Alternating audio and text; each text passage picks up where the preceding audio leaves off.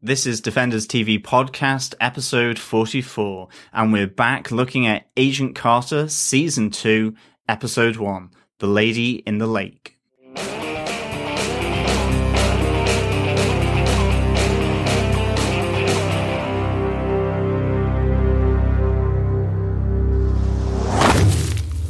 Welcome back, Defenders. This is the return of Agent Carter to Defenders TV Podcast, and this is episode 44.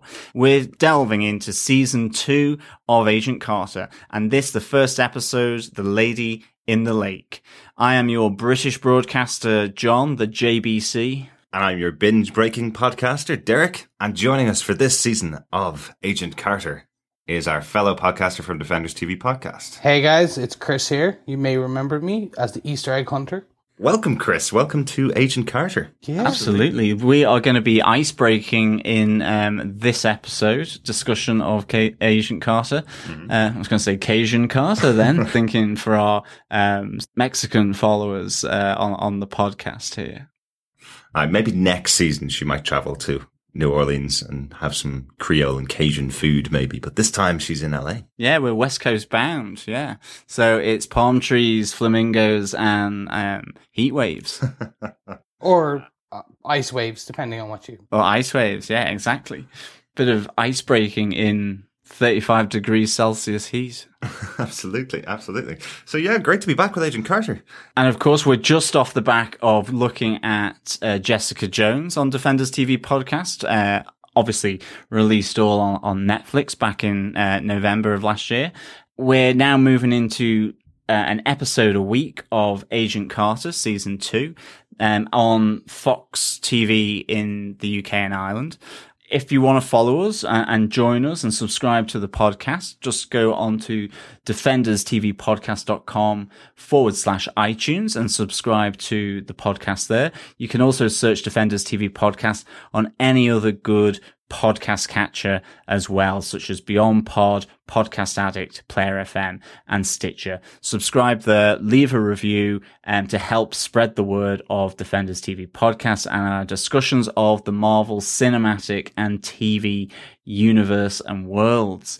And of course, on Jessica Jones, one of the best things was just so much great interaction with people who are listening to the podcast on Facebook or on Twitter, following our handles there. So, I mean, if you want to contribute, you can always send in feedback to us directly at feedback@defenderstvpodcast.com.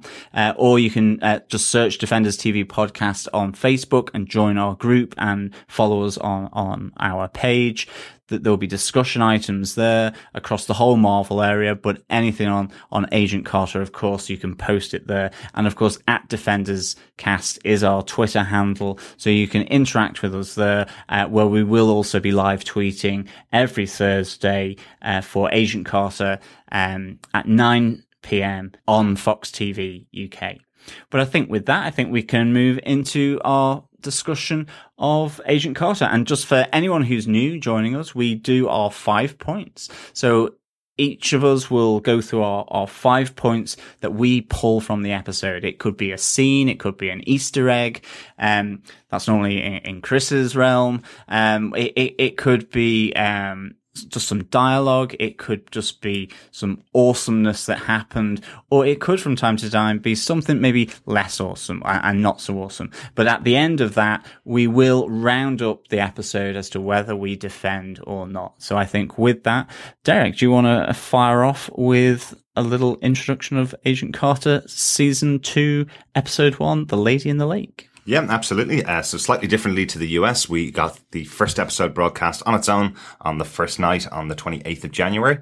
So we'll be covering the episodes once a week. There's 10 episodes this season. So first episode, Lady in the Lake, was written by Brant Engelstein, who wrote the excellent The Blitzkrieg Button, episode 4 of season 1 of Agent Carter, one of my favourites, definitely. It's also directed by Lawrence Trilling, who has directed episodes of Alias, Roswell, Scrubs, and more recently Parenthood. So a good working director, and who also directs episode 2 of this season of Agent Carter.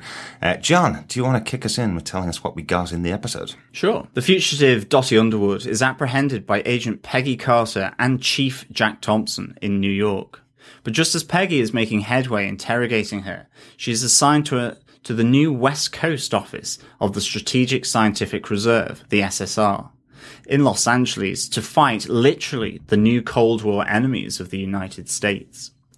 Newly installed as the chief of the LASSR office, Daniel Sousa needs help with a case that involves a mysterious lady discovered in a frozen lake, just as temperatures head north of 35 degrees Celsius. Or should that be 95 degrees Fahrenheit? The autopsy throws further glowing light on the dead woman as their investigation takes them to Isodyne Energy, where Carter learns more from a scientist that the woman was a physicist who was intimately involved with the owner of Isodyne and a prospective senator, Calvin Chadwick.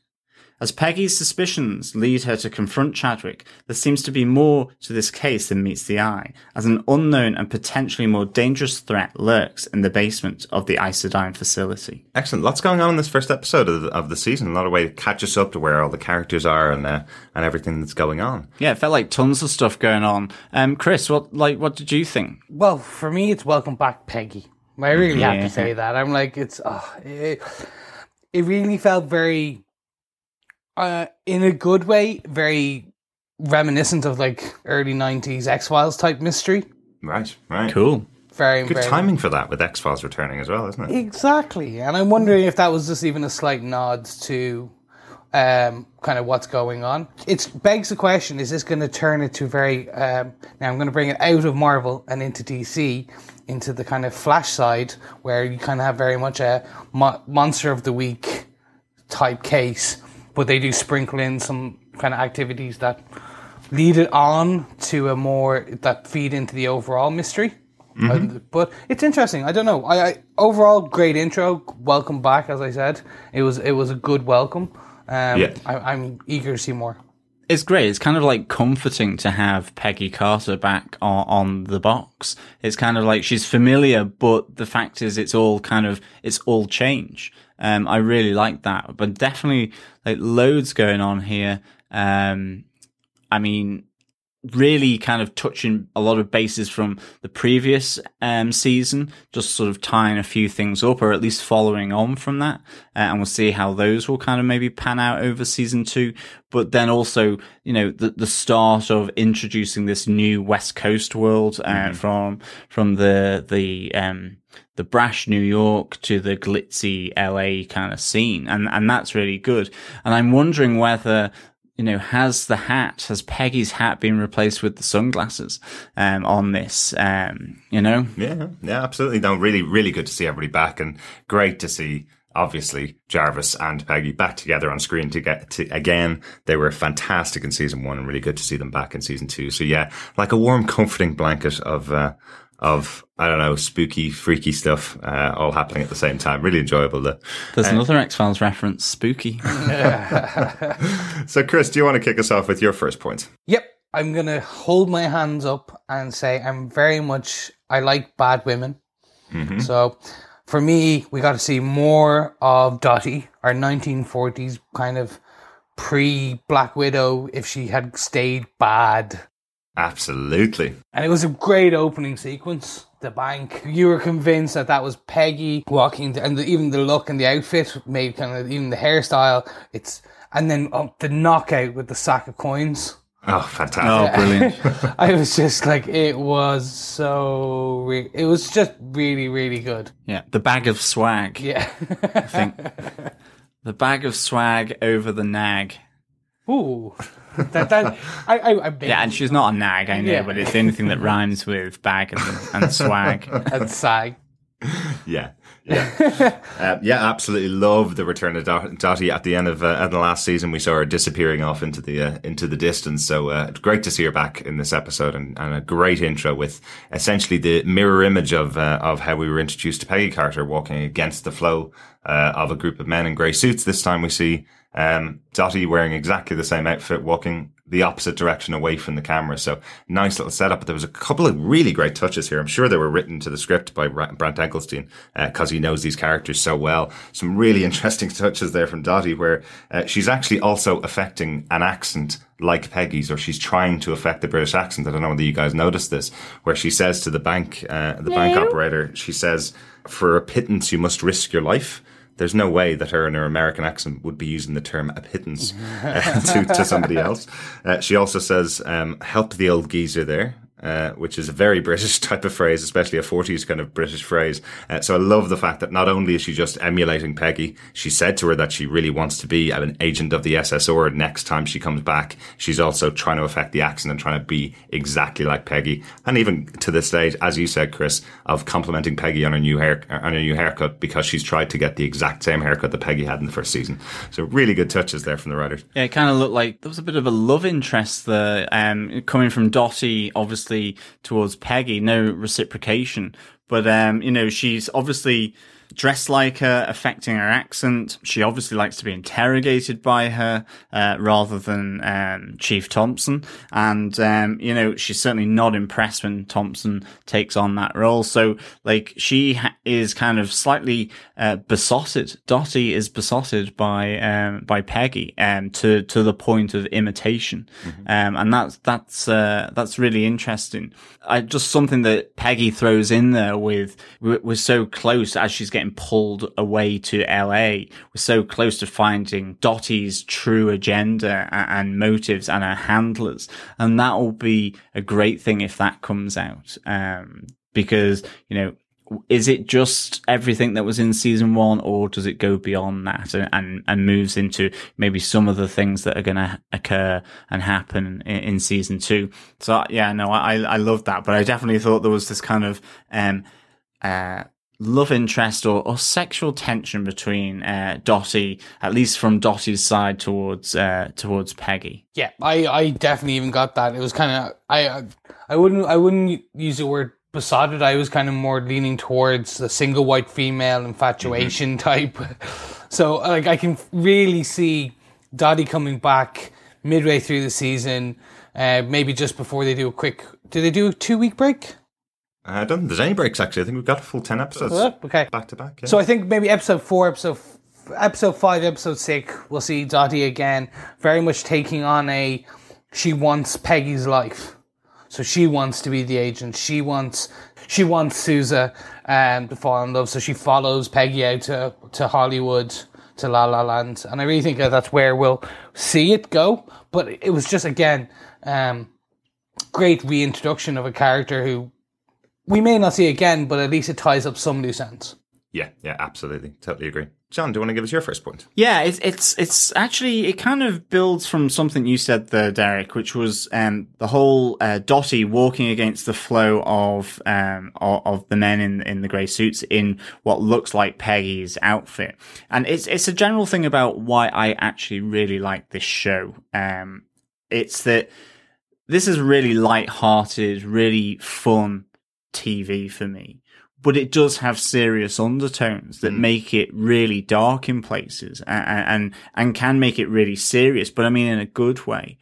And I like that. And I think that whole opening for me, and in particular where Dottie is walking against the flow of the oncoming pedestrians, it's just really clever because it reflects, as you say, it mirrors back what happened in the first episode on season one with the heroine. Here's your anti-heroine on the other side, but maybe not so different from Peggy in terms of what she's doing, and it's all the other way. Yeah. I really like that. It's the writers and the director and the actors, it's clever, but it also is light and it wears everything on its sleeve with a lightness. And I think, the example I had on this was just the rookie copper policeman who shoots, Detective Henry into a million fragments of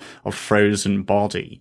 Like, He shoots them, and it's almost kind of like an oops moment. It's almost like this sort of Laurel and Hardy oops moment. I wasn't supposed to do that, yeah. And he says he leaves his walkie-talkie in the car, and at that very moment, I thought, that is funny, but it didn't necessarily sit well with me. But then literally within 5 minutes, you see him getting paid off with an envelope of cash from Calvin Chadwick and his wife, Whitney Frost. And I think this series is really funny, really lighthearted, but it comes with sort of undertones that are, and dark undertones, serious undertones that are taken up later in it. And it really just shows how tight the writing is, I think, on this, that they do something like that, which is incredibly lighthearted and almost slapstick. Yeah. And then pull it back to being really kind of serious and dark. And you're like, and what's behind all that? And that's the one thing I love about this show. And it was from season one. And my first point is I'm really glad that this is kept up in season two, basically. That kind of style, that there's the lightness, but also the darkness to really tight writing. So I definitely really appreciated that. Yeah, no, definitely. I that was actually one of my points, because that cop just kind of... I'm glad he turned out he was working for Chadwick and Frost, because just the, I'm sorry, I left my radio in the car. Yeah. It was just... It screamed something was wrong. Mm-hmm. Like, especially when you've seen someone just kind of explode into frozen pieces and like all around you, you're like, I wonder also, like, for super spy Peggy Carter, would that not? I don't know. Would that not have kind of set some alarm bells, kind of almost? But he's there with a gun pointed at the, like, he's probably, or you expect that he's not to know that the guy is freezing to death like that, because okay. Why would you? And so he's got a gun, but he doesn't know necessarily that it's not working or that it's jammed because of the ice that's kind of gotten in from his body into the barrel or whatever to stop the shooting mechanism. So I can understand that. And I think she calls it out a little bit earlier on to Jarvis. She tells him to tell the cops not to shoot anybody. She wants to question Henry, doesn't she? So potentially she's just suspecting that Jarvis didn't get the chance to tell this particular cop not to shoot anybody. So she's accepted it, that this is where it's come from. Yeah, but I think, like, I mean, I agree with Chris. It was like, it was an element where it was like, you kind of just going, oh, is that too obvious that maybe... or is it convenient, I suppose? But then actually it fulfills a really integral and interesting part of the episode by linking it back to Chadwick and Frost, who we had just seen at the race course and all of that. And, you know, this idea of, well, are they something to do with the Lady in the Lake? And is that something to do with a bigger, more sinister picture, or is it just something simply to protect their marriage because he was cheating on her with Jane, the physicist? You know, are they? I think there's they say something in the scene after they've just paid the police officer. Yeah. And I think it's Whitney Frost says that that's the last time that we have to dirty our hands because you dirtied other parts of your anatomy. Like, a really good scene. And it's like, is their involvement nothing more than trying to hide an affair because he's running for Senate? Mm. Or is he, because he's the owner of Isodyne Energy, is he part of a more malicious, more malevolent sort of multinational or corporate entity that's doing something really evil? Yeah, that's like it point, yeah. And it all kind of flows from just simply linking back to this copper who shoots Detective Henry. And I really liked all that. I thought it really, and to me, that's what I loved about season one. And I'm so glad I'm seeing all this now in season two. Absolutely, absolutely. Okay, sorry, I'm just going to jump in. You talk about that evil corporation entity thing. Okay, we're based in the universe we're in. Mm-hmm. Based in, just after World War II. Yeah. Red Skull is dead. Mm-hmm. But we also know that his legacy lives on, especially well into the rest of the Captain America films later on. And do you think we'll see Hydra elements play into season two? Maybe. But remember, Hydra weren't discovered until... Winter Soldier. So I'm wondering if you're really playing the long game on it and saying, okay, we're going to call these guys Hydra and saying that they're infiltrating the SSR even before S.H.I.E.L.D. is around. Might be a bit early. Might be a bit early to do that. There are some other organizations that are out there that have been around that kind of length of time, some other shadowy organizations that would have connections to S.H.I.E.L.D. and would have fought against them. I think they mentioned one of them in the Agent Carter short, which was the Zodiac crew, which we've got no mention of in season one of Agent Carter. And obviously in the first episode of season two of Agent Carter, we've had no mention of them yet either. So we could maybe see the organization Zodiac coming up as being another alternative to Hydra as the villain of this show, perhaps. Yeah, maybe. Yeah. No, that'd be cool. Derek, what's your first point? My first point is going to be another one of the intros of one of our favourite characters, the intro of Daniel Sousa. I loved him in season one, and I'm loving the change they've made to him in this season. Gone are the cardigans; they're out the window this time. He's in beach gear in LA. Seems to have got a bit of a promotion out of the investigation that happened last time. So I like the little contrast here. So he's become chief of the LA division of the SSR. Jack Thompson's become chief of the New York division, and essentially all that's happened to Peggy is she's still working for Jack Thompson. She's gotten no reward out of what happened at the end of last season. So everything we thought would happen by Jack Thompson taking that little accolade for himself has pretty much come to pass. But we at least see one of my favourite characters from season one getting a bit of a bump and moving to LA to run his own division of the SSR. I thought that was quite cool. He's also got a new girl, unfortunately, which is a sad little moment for Peggy, looking out the window after him, seeing that he's now turned her down for the drink. And he's gone off to another girl. Is this girl just a girlfriend? Is my big question at the end of this episode. Is she just the person that he's been seeing in LA, or is there something nefarious about her, potentially? What do you think, guys? Difficult to know, I think, from this episode, because you just see a woman from a distance, from Peggy's perspective, high up in the offices of the field office there. Yeah. And you see him kiss her, and then they get in the car and that. And so, yeah, who knows? Maybe not. I'm going to say no for the time being, right, to be either proven right or wrong. I just don't want Sousa with her. I want her with him with Peggy. That's all. I'm going to side with John here. I know. Our listeners know I use the word trope a lot and cliche. I'm bringing it back for Peggy Carter season two. And first episode in, mark it down. The whole kind of the love of my life girlfriend is actually a double agent working for someone else. Mm-hmm. It's kind of been done. Maybe. Kind of. But I, the way the writers write the Marvel Cinematic Universe, the way the writers also write Peggy Carter, they may do this, but they may put a nice spin on it. Mm-hmm. So, yeah, I'm going to reserve judgment. Yeah, and just to qualify why I said no, like, the whole point where Peggy is looking at Sousa and she says, "You never return my calls. It's only a 3-hour time difference." And he just simply goes, "Sometimes a 3-hour time difference feels like a lifetime." So it seems like maybe the girl is a replacement for Peggy and for him to move on. Mm-hmm. And I'm just the way it went. I think that's maybe is all that she is, and maybe it will transpire that Peggy and Sousa reconnect in LA in some way, and that maybe this girlfriend at the moment is trying to fill the void left by the fact that Peggy was in New York, mm-hmm, 3 hours away. Yeah. But Peggy does also have eyes for another man in this episode as well, which I thought was quite interesting. There is a tangled web of love being spun. Definitely. Yeah. Yeah, absolutely. Definitely. So this is Dr. Wilkes, is that right? Yep. Yeah. It is. Is this your second point, Derek? Am I going to jump in with the point? I think you should jump in with your second point. Nothing like a point stealer.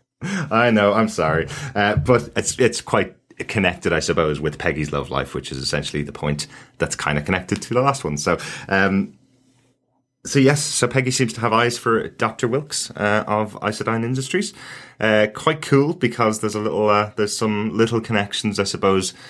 We know, obviously, from the Captain America films and from the Winter Soldier particularly, we know that Peggy has lived a long life and has eventually become a grandmother by the time that Steve comes and meets her, but what we don't know is who her partner was. We don't know who she was married to. So the suspicion at the beginning was that potentially that could have been Sousa, because he was the bit of the love interest in season one. There's a little camp out there, or quite a sizable camp out there, that have a suspicion that Tripp, who was one of the agents of S.H.I.E.L.D., was actually her grandson. So it is possible now that this is playing into it by bringing in Dr. Wilkes as being a potential partner for Peggy Carter. I don't know whether we're going to get an answer to that throughout this season, but pretty cool to have another love interest in there for her. It definitely looked like there was some kind of connection, especially under the flyover, where she's telling him to stay back in a very sort of sultry, breathy way. I thought so. That was quite nice, and like he's obviously, you know, he's trying to get her drunk on the first time he sees her with the ethanol, which I thought was quite good. You know, ply with alcohol so that he could sort of schmooze her, and of course then. You know, he said he wants to take her out to thank her for saving his life, and it's dinner and dancing. Yeah. But I love the fact that now he's completely dubious. He's completely sort of got a massive question mark over his head. You know, good guy, bad guy. With that final scene, mm-hmm. which is like awesome, and I love that. A question is, mm-hmm. or is that because it's just. And I'm going to bring this on to my next point, wait, I think. Before you do, I just want to one note, which was that was a great line when Peggy goes, "I make it my policy not to socialize with persons of interest." And Wilkes goes, "Of course, but it's nice to know you. Find me interesting." Yeah, no, that was that awesome. Was just fantastic. Like, yes, that was awesome. I was like, definitely, yeah. Fantastic. Yeah. That was a really good kind of scene, and you can see how Peggy would get attracted to that. I reckon. Yeah. I was totally on his side. I wanted her to give him the digits, definitely, right there. Yeah. And speaking of digits, John, did you have a point? I did, yes. But I loved how the end with the. Potentially, the Dark Force. Is this the Dark Force? And that has been hinted at that it links in with, obviously, Doctor Strange, everything leading up to the Doctor Strange movie in October 2016 for those in the UK and Ireland, obviously. Mm-hmm. 28th of October is Doctor Strange release, on this side of the Atlantic. So, it was really interesting to see that. But, and of course, because you've got this dark goo flitting around within a container, and sort of Jason Wilkes, Dr. Wilkes looking slightly sinister, kind of a bit malevolent, the way he's looking at it. It all was like, oh my goodness, is he the bad guy just because he's there? I mean, you read so much into it. So I love that intrigue mm-hmm. that's been set up by the introduction of this black goo chucking itself around a container, of which is this the obelisk in its non-solid form from Agents of S.H.I.E.L.D.? That's what I'm thinking. And is that ultimately the Dark Force that they've talked about, so that it connects with the seven heavens in relation to Iron Fist, or whether the seven cities of heaven, that relate to Iron Fist, or is this more about other worlds and moving into things like other realms, even beyond that? But to me, it kind of looked like the non-solid form of the obelisk from Agents of S.H.I.E.L.D., which I don't know whether it is, but I got hugely excited by all of this. Oh, yeah. Yeah, I'm going to agree. As soon as I saw that, it screamed Agents of S.H.I.E.L.D. for me. Yeah. And I was like, okay, so this is what the Dark Force is. It is basically evil portal-like thing that kind of transports, and which we discussed in the last episode. How are they going to introduce this? Yeah. And that makes the Dark Force a pretty good thing, which is the Dark Force is the portal. The portal to the dimensions, the portal to evil in general, but it's alien, it's unknown. Alien can mean different dimension. Yeah, absolutely. Exactly. Yeah. No, I loved the scene. I loved having that moment of it's essentially what you should do at the end of a pilot. It did exactly the right thing. It opened it up to a much larger world. As you mentioned, Chris, I think this could easily have just been a one and done kind of episode where a monster of the week type idea like the old X-Files used to do. But they opened up the larger world in those last 3 minutes of the episode, kind of setting up all of the characters and all of the pieces that are going to be in play for the next, for the rest of the season. Yeah, really, really enjoyed it. Chris, do you want to give us your next point since we leapfrogged you a little bit? Yes. Now, I'm going to lean heavily on Fountain of S.H.I.E.L.D. knowledge, the man himself there. But this is what I wanted. That me? That is you, of course. If I want to lean heavily on the Doctor Strange knowledge, then we have another man. But no, S.H.I.E.L.D., I'm going to put down Nick Fury, S.H.I.E.L.D., Coulson, that's all you. Okay, that's me. So, Thompson's there with his old mentor, sitting in New York. I think it's Vernon Masters, who... The actor Kurtwood Smith. That's right, yes, yeah. Yes, Kurtwood Smith. He... Famous for Robocop. Yes, I love him. Yes. I love him. And That 70s Show, yeah. Oh, yeah, That 70s. That's where I remember him from. But it was interesting to him to say that the SSR's time was over. Mm-hmm. So, do you think that they're setting the stage at the beginning of the season now that by the end of the season that we may have some kind of early S.H.I.E.L.D. creation, that they'll show this scene from the Easter from the short, and then season 3 is the fledgling beginning of S.H.I.E.L.D. It's very possible. Yeah, I know we've seen in Agents of S.H.I.E.L.D., the TV show, I know we've seen some of the buildings that the guys use, some of the bunkers that they use have the SSR stuff all over in the background. So there's definitely quite a heavy connection between the SSR and S.H.I.E.L.D. It's not hugely laid out in the comic books in that way. In fact, our first appearance of S.H.I.E.L.D. is essentially where Nick Fury is brought aboard the helicarrier by Howard Stark. In fact, actually Tony Stark at the time. That's been retconned because Tony couldn't possibly be 60 years old now. But he's brought aboard a working S.H.I.E.L.D. at the time, essentially. So yeah, I think in the TV timeline, I think you're probably right that they should probably wrap around into the setting up of S.H.I.E.L.D. by Howard Stark. I get the two of them confused in this MC universe, but essentially have it all wrapped around with Howard Stark setting up his version of S.H.I.E.L.D. and bringing on board Peggy Carter. Yeah, so I think that's the way they're going to do it. Not sure there's going to be by the end of this season. The seasons are quite short overall, but I could see it happening. Just quickly as well, it's just sprung to mind with all this talk of SSR to S.H.I.E.L.D. and with my sort of Doctor Who hat on, is Dark Force potentially, or whatever it is, if we assume that this is the obelisk in its goo form, does that just transport you by over space, or is it over time as well? And relative dimension in space? Yeah, so I'm kind of thinking TARDIS type portal thing, so that maybe Peggy or someone from this era gets sent back at the same time that you had, I don't know, Fitz or Simmons over there or something. It's probably not going to happen, but I just suddenly thought, wouldn't that be cool if that could happen in a meaningful way, not just simply, but just because they've said that the Dark Force will be introduced in both Agent Carter and Agent S.H.I.E.L.D. Mm-hmm. I just thought, is that how they will is it a crossover, even though they've not said that, or is it just simply that this is Dark Force? Right. And it's introduced like that. You just want your Coulson cameo, really, don't you? Yeah.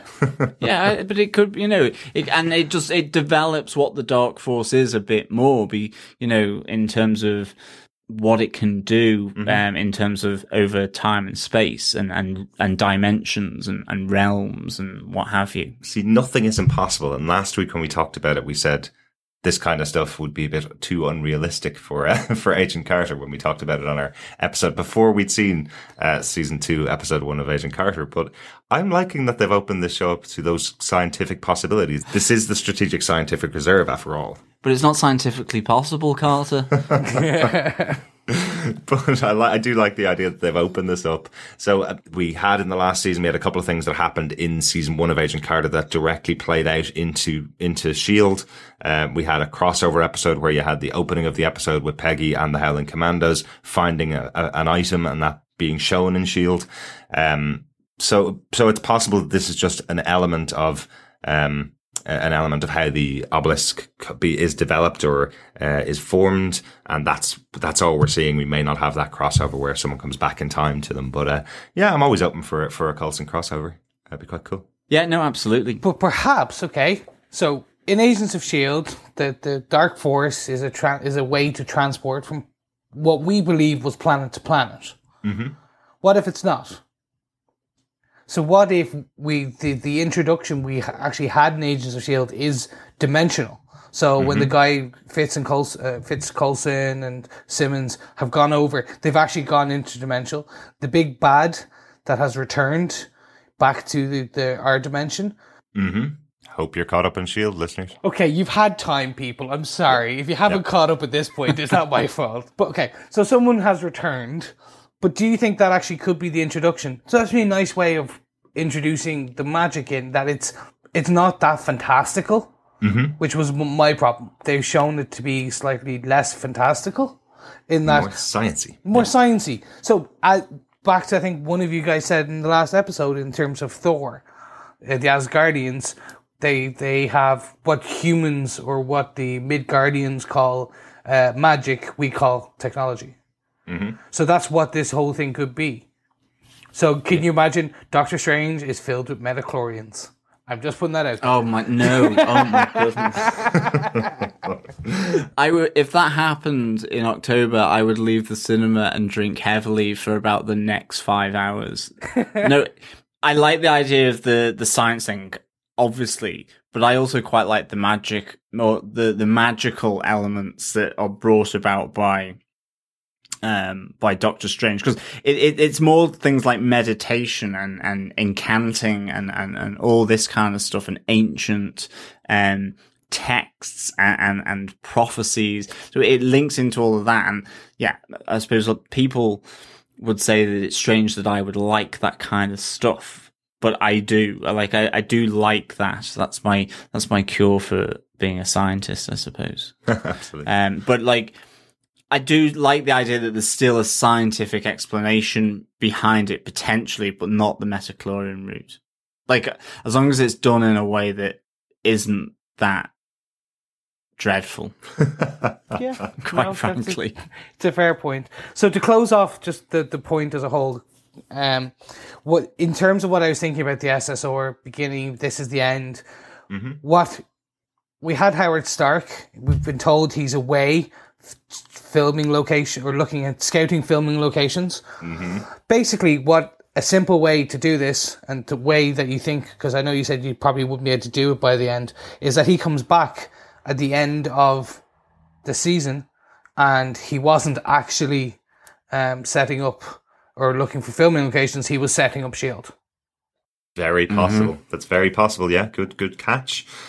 We will see throughout these episodes, definitely. Yeah, no, I but as well, I loved the FBI thing versus the SSR, that idea. You know, they're a dinosaur, they're a relic of the wartime era. You know, we're moving on. I mean, the thing for me as well, it's kind of... you know, that was just really interesting, I think. Yeah. Kind of reminded me a little bit of Mission Impossible Rogue Nation, actually. Yeah, and I think it was, well, who are Chief Thompson's mentors? You know, like, who is Vernon Masters? You know, he's obviously FBI, but, you know, he talks about there are, you know, very powerful people that wanted that safety deposit box item back, and they have even more powerful allies. And, it, you know, does this link into what, Chris, you were saying before, which is this a Hydra thing? Is this, you know... all these forces ranged against the SSR to destroy that, not knowing that S.H.I.E.L.D.'s in the process of being formed. Mm-hmm. And that's kind of the response to this kind of threat. Like, that's a really interesting little potential hook as to, you know, who is Chief Thompson? What really then is lying behind him? Is he totally above board and on the level? He's obviously got some very powerful friends in Vernon Masters, so that I really liked. So Derek, what's your next point then? I'm going to talk about my biggie, Jarvis and Peggy getting to meet back up again. From the moment that Jarvis walks on screen, I absolutely love his pitter-patter of conversation again with Peggy, catching back up again, having two Brits fish out of water in LA is just fantastic, and how it's characterized by this great upper-class man who's bored at home cleaning floors and carrying around flamingos. I think it's just fantastic. I think it's so well put together. It really just makes me laugh the whole way through it, where he's describing people from LA as you just won't understand them. They have avocados with everything. It's a dry heat, but they tell you it's a dry heat, but it's unbearably hot here. Would you trust a palm tree? Look at the structure of that thing. He's absolutely hilarious all the way through. Really, really enjoyable to have him back. I love how he's describing the British are coming to Whitney Frost and saying that he's the head of a studio, describing it to her, and essentially the only human being that he knows that he could actually describe the life of and say that a movie was being made out of her is essentially Peggy. And then he's asked, is there a love interest? And he kind of is completely thrown by that because he hasn't thought about his plan that far ahead. Love Jarvis again in this episode. Really, really enjoyable to have these two characters back together again. Oh, definitely. I think you kind of stole one of my points here. But definitely the spark, the banter captured between these two is just really funny. Even when he's talking about Howard Stark going on scouting for locations, and he's going, the location scout, he's scouting her locations, all that kind of thing. I just love how he brings that kind of flavor to the conversation. And I mean, then we also see his lovely wife there, with Anna Jarvis, played by Lottie Verbeek. And I love the fact that Peggy kind of goes, I thought we were going to see an Edwin Jarvis, but in a girdle, and she goes, that's exactly what I was thinking. And here's Anna, and she's totally different. She's fresh, and she kind of is probably the thing that is the absolute pride and joy of Edwin. Like, that was really cool as well. I love Peggy's reaction to that and sort of being sort of introduced along with us, into Jarvis's sort of private life. That was really nice. But yeah, this whole banter between the two of them is just brilliant. Yeah, absolutely. Yeah, no, I'm going to agree. That was actually one of my points. First one was Anna Jarvis, Lottie Verbeek. Mm-hmm. Yep, there we go. See, I'm taking a note here from Derek, trying to actually learn the actor or actress's names rather than just calling the characters. Slow down and don't binge watch things, Chris. You can learn the names of the characters and the writers and everything. It's great. Okay, one step at a time. But she was brilliant. She brings that kind of really open, warm, touchy-feely. Mm-hmm. It's yin and yang. It's black and white. Her and Jarvis. Yeah, absolutely. But it was the best. Another great one line. This is the one of the reasons I loved this episode, and I'm hoping they keep it, was just the very quick one-liners, but they don't kind of wait for like an almost applause track. So it was when Anna gives her the garter with the gun holster. Oh, yes. And it's like, you are fantastic. And I was just like, that is just brilliant. It Absolutely. Was just, yeah.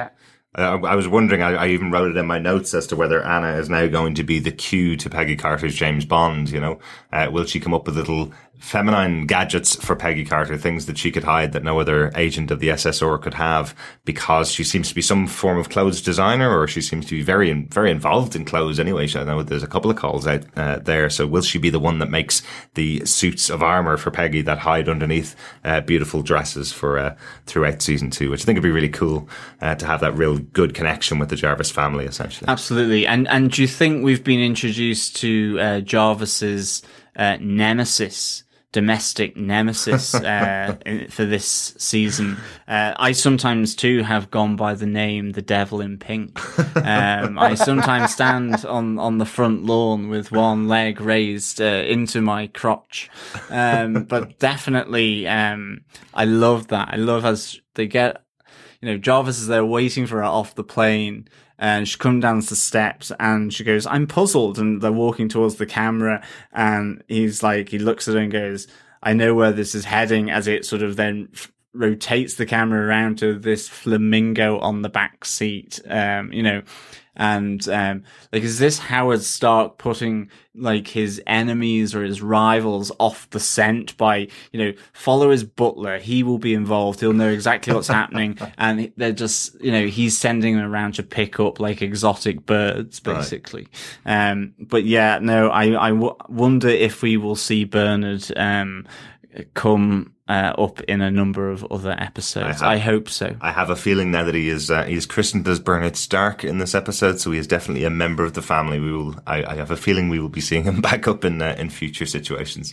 Yeah, really good fun. I love these. These are the heart of the show for me, these two characters specifically, and I really, really enjoyed seeing them back again. Chris, do you want to give us your next point? Yep. I'm going to bring one slight inkling of negativity. Mm-hmm. In that the episode was great. Like I said, I'm not taking away from this. It was just one bit I found was like they brought too much, I think, some goofy element into it. Okay. And the one bit that was really just got me was the SSR fake talent agency lobby where the auditions were happening. Mm-hmm. I know it was supposed to get that kind of giggle that John is having right now. It gave me one, actually, I must say.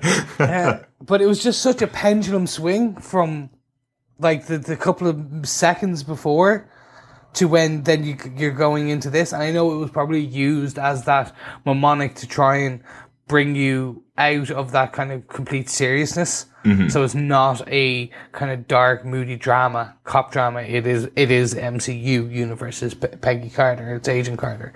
But it just, I don't know.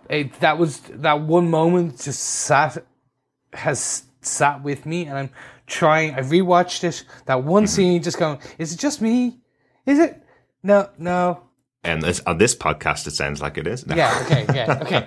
But no, it's just, if you know what I mean, like, typically the writers on this show have a way of kind of juxtaposing the comedic elements against the actual serious drama parts. Yeah. But they've never, and they usually give a nice pregnant pause or some kind of slowdown that you have in between those periods. With this, it was just very much okay, we're being serious, we're in the car, we're talking, boom, okay, there's a comedy, funny element part, and then straight away you're back to a serious part, because then she sees Sousa upstairs. Yeah, yeah. And I'm like, oh, okay. I think it was, for me, it was nice to see Rose back. So Rose was the lead phone operator in the phone company in New York, which was the cover for the SSR in New York. And here she's the receptionist in a talent agency. But what I actually liked about the scene, okay, so the dancing of the two young girls was funny, but I actually liked Rose's response at the end when she kicks them out, essentially, where she goes, "We don't even have a sign up.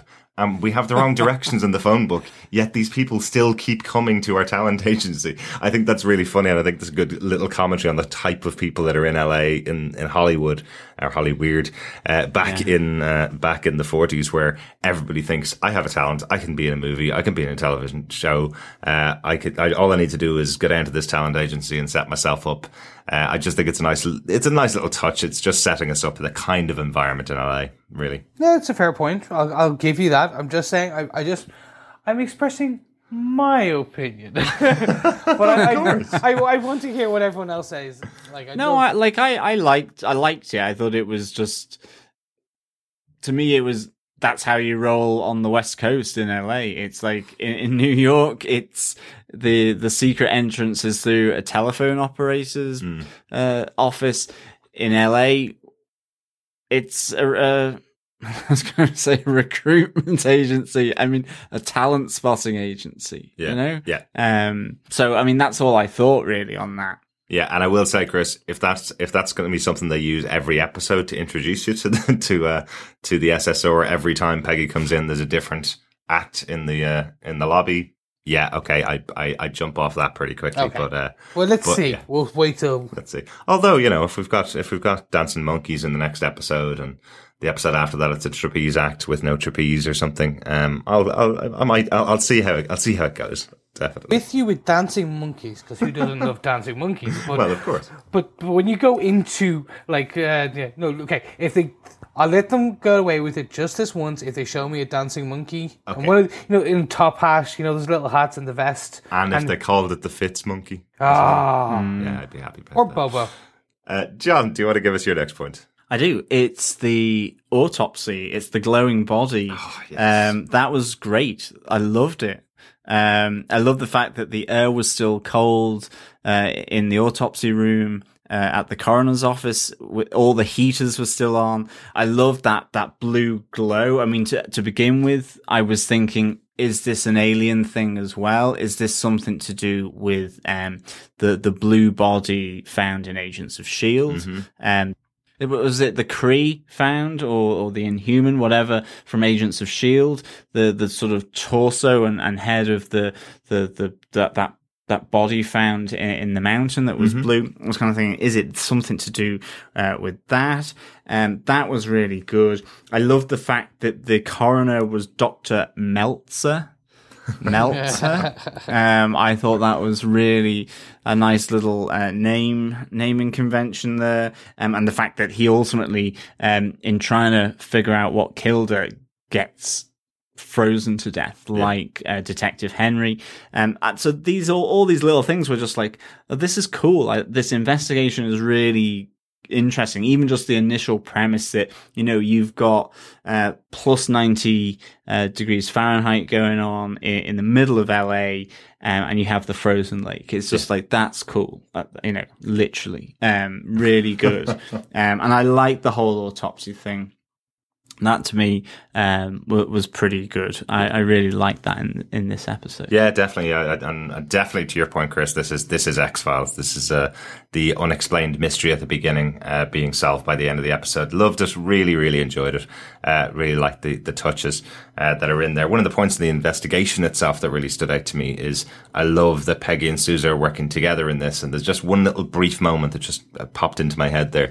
One little brief moment where she pushes back against Sousa the way she would have against Jack Thompson, but Sousa just lets her go because he trusts her completely. So it's where the detective is saying, well, you don't do it that way here in LA. You go and talk to the press and the press sort it out. And she says, no, let's keep it under wraps and I'll go and talk to the president of the company. You don't understand what you're doing. And then Sousa just sends her off to do exactly what she wanted to do. It's a nice little change in dynamic. And I love that you can almost see the blood boiling in her before thinking that she's going to get turned down once again. She's going to be treated with no respect again. And seeing that Sousa gives her a bit of respect in this investigation where they're working together is really good. Yeah, no, absolutely. Chris, have you got another point? Yeah. My last point is our dynamic evil duo. Calvin Chadwick and Whitney Frost. Oh, yes. Yeah. I think this is going to be really... If these are our nemesis for the whole season, then I'm going to be quite happy. They play well on each other. And, John, it was, as you said earlier, that piece on cleaning up dirty work because you got other places dirty. I'm paraphrasing, obviously. But that was really good, and they work well together, especially Wynne Everett, who plays Whitney. She was really good at the racetrack scene, and just the way she was kind of like pandering along, and then the way Curry Graham, who plays Calvin, was just kind of going on, and then he suddenly, you could see that politician smile. And kind of was like, oh, this is brilliant, yeah. And then all of a sudden, that twist. So I think that could be really good. Oh, absolutely. The person who I'm wondering, who is going to be the Calvin to Whitney's Peggy? Oh, right. So is it going to be Sousa? Is it going to be Jarvis? Is it going to be the doctor, the scientist? Wilkes. Dr. Wilkes, yeah. I'm wondering who's going to be the other kind of flip of the coin for the good side.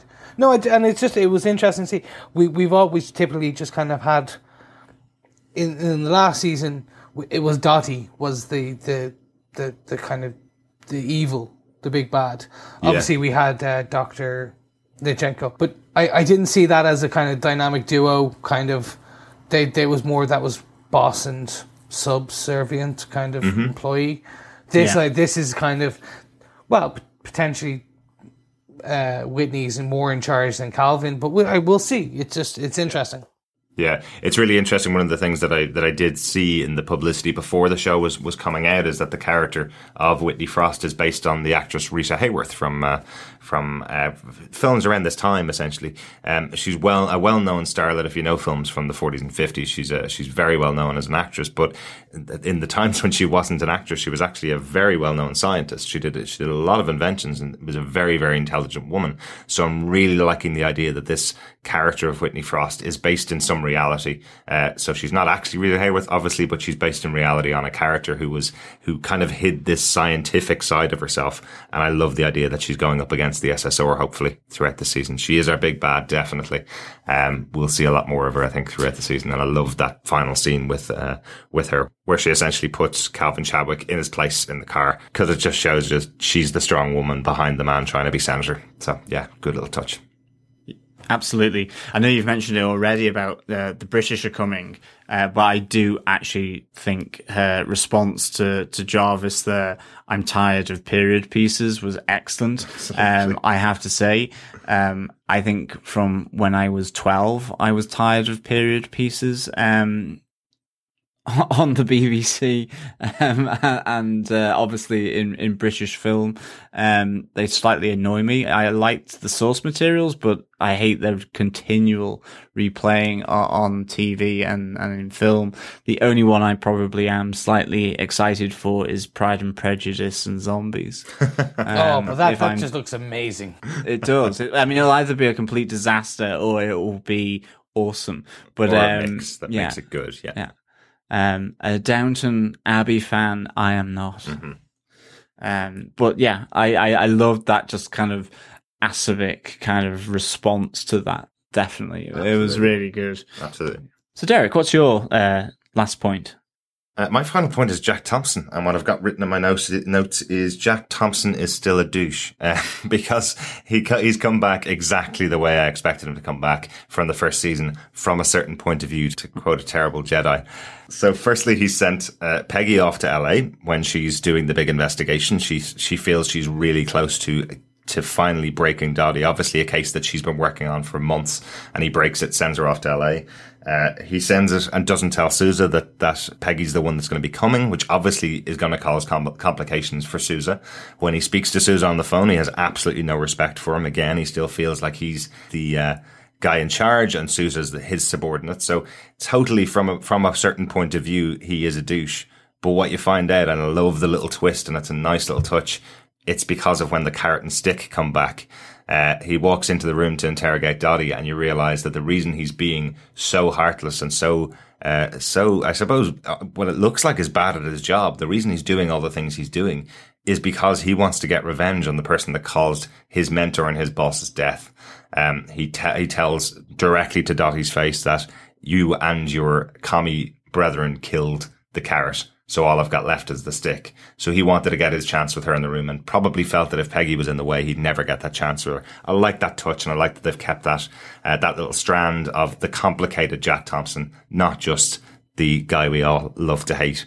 There's a nice little touch of some more character progression for him, and really good to see.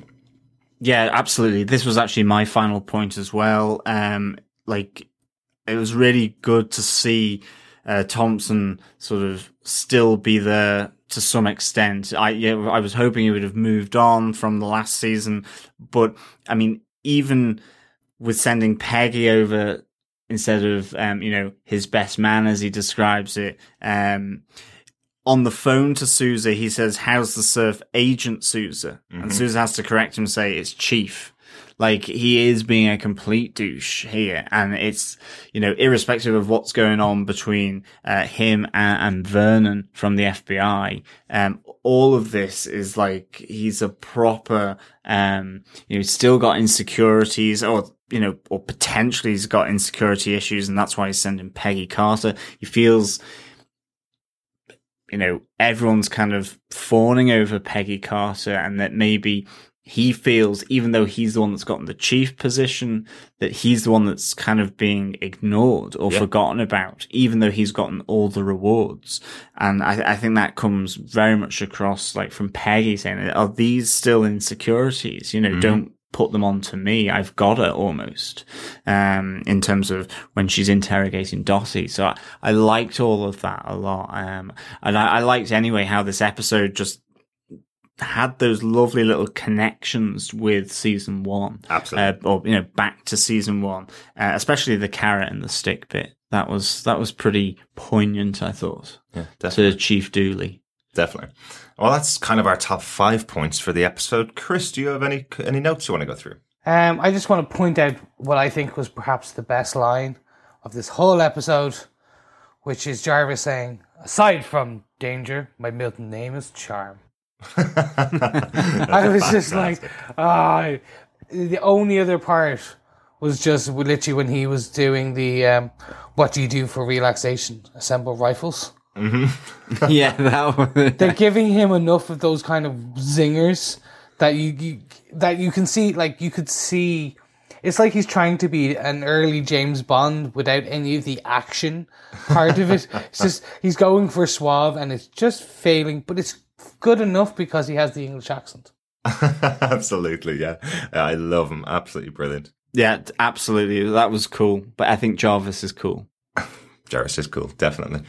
John, do you have any notes about the episode? Yeah, I do. I think one is I was wondering if there was any significance that, you know, safety deposit box number 143 and the pin with the kind of the A. Yeah. Like that, you know, no owner on the bank register. So I didn't recognize the pin. I wondered if there was any significance to its location in the bank or something. But like that is, I don't necessarily fully understand yet, and hopefully that's going to come out anyway, because as well we see that the FBI takes that. So, you know, the FBI has taken Dottie and the pin and has talked about powerful men that own that pin and even more powerful allies. So that's really nice, building that aspect of the show. Yeah, absolutely. It feels like there's going to be a bi-coastal kind of investigation going on, stuff going on in LA and stuff going on in New York, and potentially they may merge as well. So yeah, we definitely don't know a huge amount about what's going on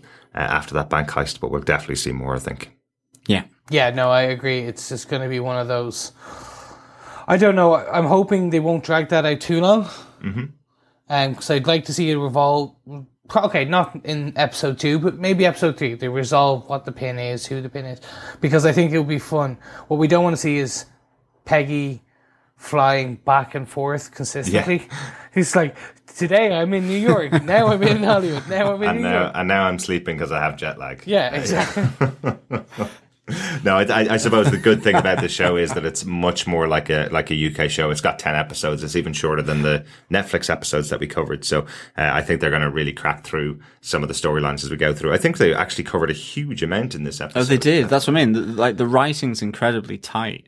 I think one other line that I loved from this episode as well, my final note, is definitely when Peggy says to Rose, "How is everything?" And she goes, "Everything is after the first door on the right. You can't miss him." Yeah. Like I thought that was just a really nice little touch from Rose to Peggy. Absolutely. That, you know, her man Sousa is still there and you can't miss him. And just proves that all the girls that worked at the desk in the front of the office knew exactly what was going on behind doors there as well. Really good. Derek, have you got any notes? A few notes, actually, that we haven't talked about. So just quickly, the mention of Tales of Suspense, which I thought was quite interesting. That's one of the movies that Whitney Frost starred in that you could actually see in the background on the marquee. Tales of Suspense is quite a famous Marvel comic book series. It's in the vein of Strange Tales, came before it and had the first appearance of Iron Man in it, which I thought was a nice little touch there from the creators. I love the lab technician who suddenly has a complaint about his job and the fact that nobody treats him with any respect right in the middle of a case. Nice little touch. I never get invited to the parties. No. Love that. I'm sure we're going to hopefully see Dr. Sambley in future episodes coming up, I think. Couple of the little things. The receptionist of Iodine Industries made me laugh Oh, yes. Oh, my goodness. Is there anything else I can help you with? Oh, that was superb. A great reaction from Peggy as well, going, no, and just walking past her.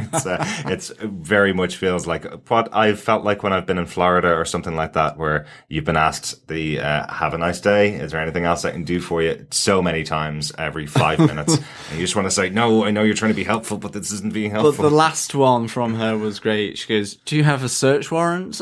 No. Is there anything else I can help you with? That was excellent. Love that. Absolutely. And of course, her final inflection when she's speaking to Sousa, where she says, and is there anything else I can help you with? And putting on their little sultry voice. Fantastic. Yep, loved it.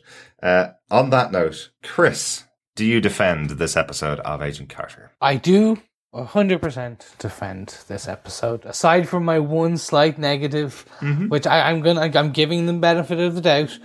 It returned with a nice new location, some new characters. I got huge enjoyment, as you guys said, and the same for myself, seeing Peggy and Jarvis reunited.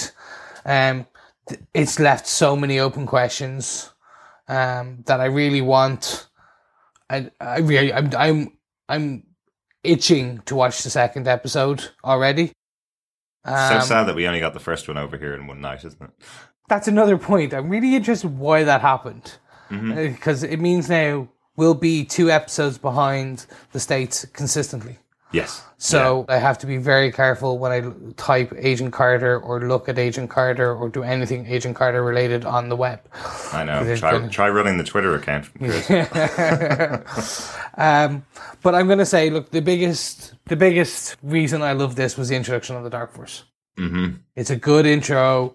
It was enough that it left me chomping. I want to know more. It's got my brain fired up as we talked about. But yeah, no, it's they just the only bit they need to temper the comedic swings and drama. But other than that, yeah, no, I would give this a really good rating, and it's a must-watch if you enjoyed season 1. Derek, do you defend this episode of Agent Carter? I certainly do. It's like stepping back in with friends again. I loved the first season, and I was quite surprised at loving it as much as I did. And I just feel like I'm ready for a little bit of a break after Jessica Jones, which I adored. I really, really enjoyed Jessica Jones. If you've heard our podcasts about it, you can tell that. But I needed something with a little bit of a lighter tone. Agents of S.H.I.E.L.D. has gone quite dark in itself, so it's not bringing the lightness of tone every week that is being provided now by Agent Carter, and I'm delighted to be back with all of these characters, some great new characters, some really intriguing storylines, and yeah, some great performances from these characters who know their value, to use the phrase, really, really well now. So great to see them all back on screen. Really enjoyed it. John, do you defend this episode of Agent Carter? I do defend this episode of Agent Carter. I really seriously loved it. I actually watched it twice, and the second time it just was even more thrilling and great for me. So I think that's why I'm going to give it as an amazing opening. I'm actually giving it 4.5 Pink Devils out of 5. I loved the writing. As I said, it brought me back to season 1 with just the comedy, the lightness, not only that, but the banter and the spark between obviously Jarvis and Agent Carter. The Dark Force made me squeal with delight at the end, and it made me squeal even more with the fact that the tension with Dr. Wilkes and Peggy Carter. You know, who is he? Is he going to be bad? Is he going to be good? Who knows? I loved that we had a nice little sort of nod back to Chief Dooley with the carrot and stick. We had Dottie. We had Thompson being a douche. Like this was like having a nice family or friends over for dinner or something. It was relaxed. It felt chilled. And maybe that is a bit of a function of having done 13 episodes of Jessica Jones. But This to me was perfect Agent Carter. It sets up loads for this season to come. It introduces Chadwick and Whitney Frost, which were great. It introduces obviously the Dark Force, and yet it still is tipping that Red Federer back to season one, and that I really liked. And I think for the opening episode of season two, that was exactly the right thing to do for me. And the dialogue is just like really smart and crisp. Love it. So yeah, that's why I gave it such a high mark. I might rue that fact because now I'll be judging every other episode against it and it'll be all a bit relative. So maybe I'm being overly generous, but I think I can forgive myself for that. Absolutely. So yeah, definitely defend this episode of Agent Carter. Excellent. Yeah, really looking forward to seeing episode 2, which will be out here next Thursday in the UK and Ireland.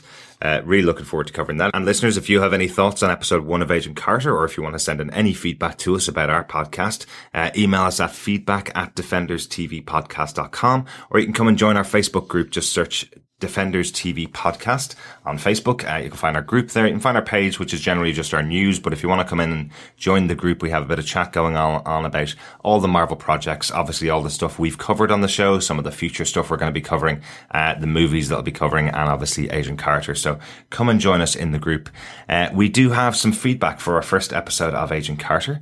Our first piece of feedback comes from Ronaldo. Yeah, thanks Ronaldo for feedback. He goes, I'm just rewatching Agent Carter season 1 in anticipation for season 2 in a few weeks. I must admit, I enjoyed it far more now than when I originally saw it when it came out. I think initially I was not used to the 1930s setting, but now it actually looks quite cool. Dr. Faustus isn't as terrifying as Kilgrave, but his mind control is still impressive. The Marvel balance of humour, action and suspense is spot on, and though it's more in keeping with family-friendly ABC network as opposed to Netflix, the violence and gore, the amputee, is still present. Also, loving Dottie, how kick-ass is she? Can't wait to see more of her in season 2. Thank you for that, Ronaldo. I mean, yeah, I definitely get that. I think sort of rewatching some of the episodes again, whilst we were discussing season 1 of Agent Carter on the podcast last time, like other things pop out at you that just show, I think, just how great the show is and what it's trying to do. And definitely it has all those elements that the Netflix shows have, just in different ways or in different proportions. Yeah, I agree. I think Dottie also, just as much as Kilgrave or anything, is a really classic villain of Marvel. And she, she mirrors and complements Peggy Carter really, really well. Absolutely. Definitely. Absolutely. Yeah, really looking forward to seeing more of her this season as well. Yeah, no, completely agree. I really still see them. I know we're still set in the same MCU. I still see them as very much two different properties in that the tone. We talked about this on our kind of Jessica Jones finale. And Derek, I think the more I've thought about it, the more I think you're right. Jessica Jones was a certain type of something. It was dark, it was gritty, it was emotional, it was action-packed. Daredevil was action-packed, but yeah, the action in Jessica Jones was just a different animal, and I think Agent Carter's a different animal. I would call it it's a gateway, it's an entrance, definitely, to MCU. Yeah, yeah, much like a gateway drug, you will not stop watching the rest of the MCU. Nope. As well. Look at us. Then you'll start podcasting about it, tweeting about it. Yeah, it's just yeah. Yeah, we've got our movie tickets booked for everything up this year, don't we? As well. I'm camped out for Doctor Strange already. Yeah, I know. Live from Cineworld on Parnell Street. It's John. We do also have a bit more feedback, but it is about Jessica Jones. If this is your first time listening to us and you're just listening to us for our Agent Carter coverage, I would recommend you either go out and watch Jessica Jones or switch off now, because some of this feedback is going to be spoilery. If you're going to switch off now, do subscribe to the podcast. We will be releasing episodes every week as Agent Carter comes out. All you need to do is go to defenderstvpodcast.com/iTunes, subscribe to the podcast there in iTunes, or you can subscribe to us in any other good podcast catcher like Podcast Addict, Beyond Pod, and you can also find us on Stitcher, all under Defenders TV Podcast. So this is going into Jessica Jones spoilers. But don't turn off. You just go. Go now. Watch Jessica Jones. Now. Do it right now. And then absolutely. Just pause. Or mute us for 2 minutes, because the Jessica Jones feedback is there, because obviously with our last podcast we weren't able to put all the feedback in there, and so we have this feedback on Jessica Jones, which came through our Facebook handle. So just search Defenders TV Podcast and join the group and the page for our Facebook feed. But basically Lisa Richardson goes, "I'm finally glad you finished so that I can say that I really enjoyed that neck snap. It was just so justified." And we have Claire Laffer, who also says, "The most satisfying neck snap ever. Smile emoticon." David Wang came with, "Damn, I really hope that they wouldn't kill him off." And yeah, unfortunately they did, unless there is some dark force around, maybe, that can breathe some new life into a purple man. Then yeah, it seems like he's Kilgrave off. And then Rebecca Brodeur again says, "Okay, it was a lame comment about Luke Cage needing to be power dampened when he did have surgery in the comics. They have dealt with him and his medicine issues."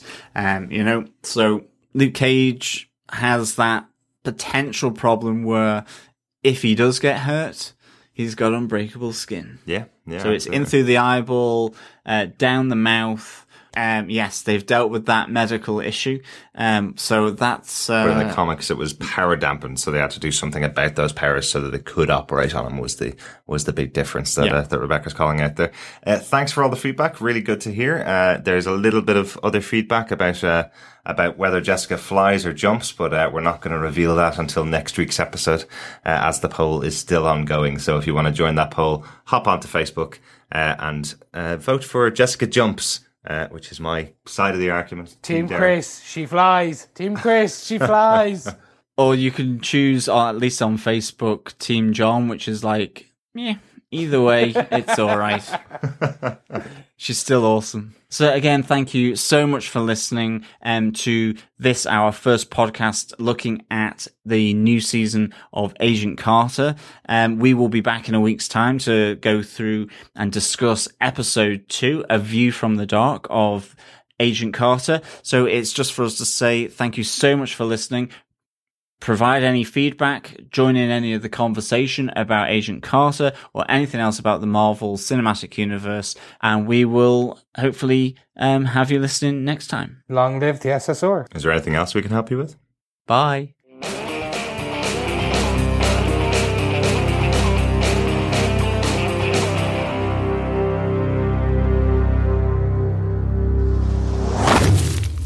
And, of course, her final inflection when speaking to Susan. Not Susan. Sousa. This has been a Flickering Myth Podcast Network production. For more information, head over to flickeringmyth.com for more shows like it. Find this show in iTunes by searching for the podcast name, and head over to youtube.com/Flickering Myth to subscribe to the Flickering Myth movie show. We'll see you on the next podcast. Take care. Bye-bye.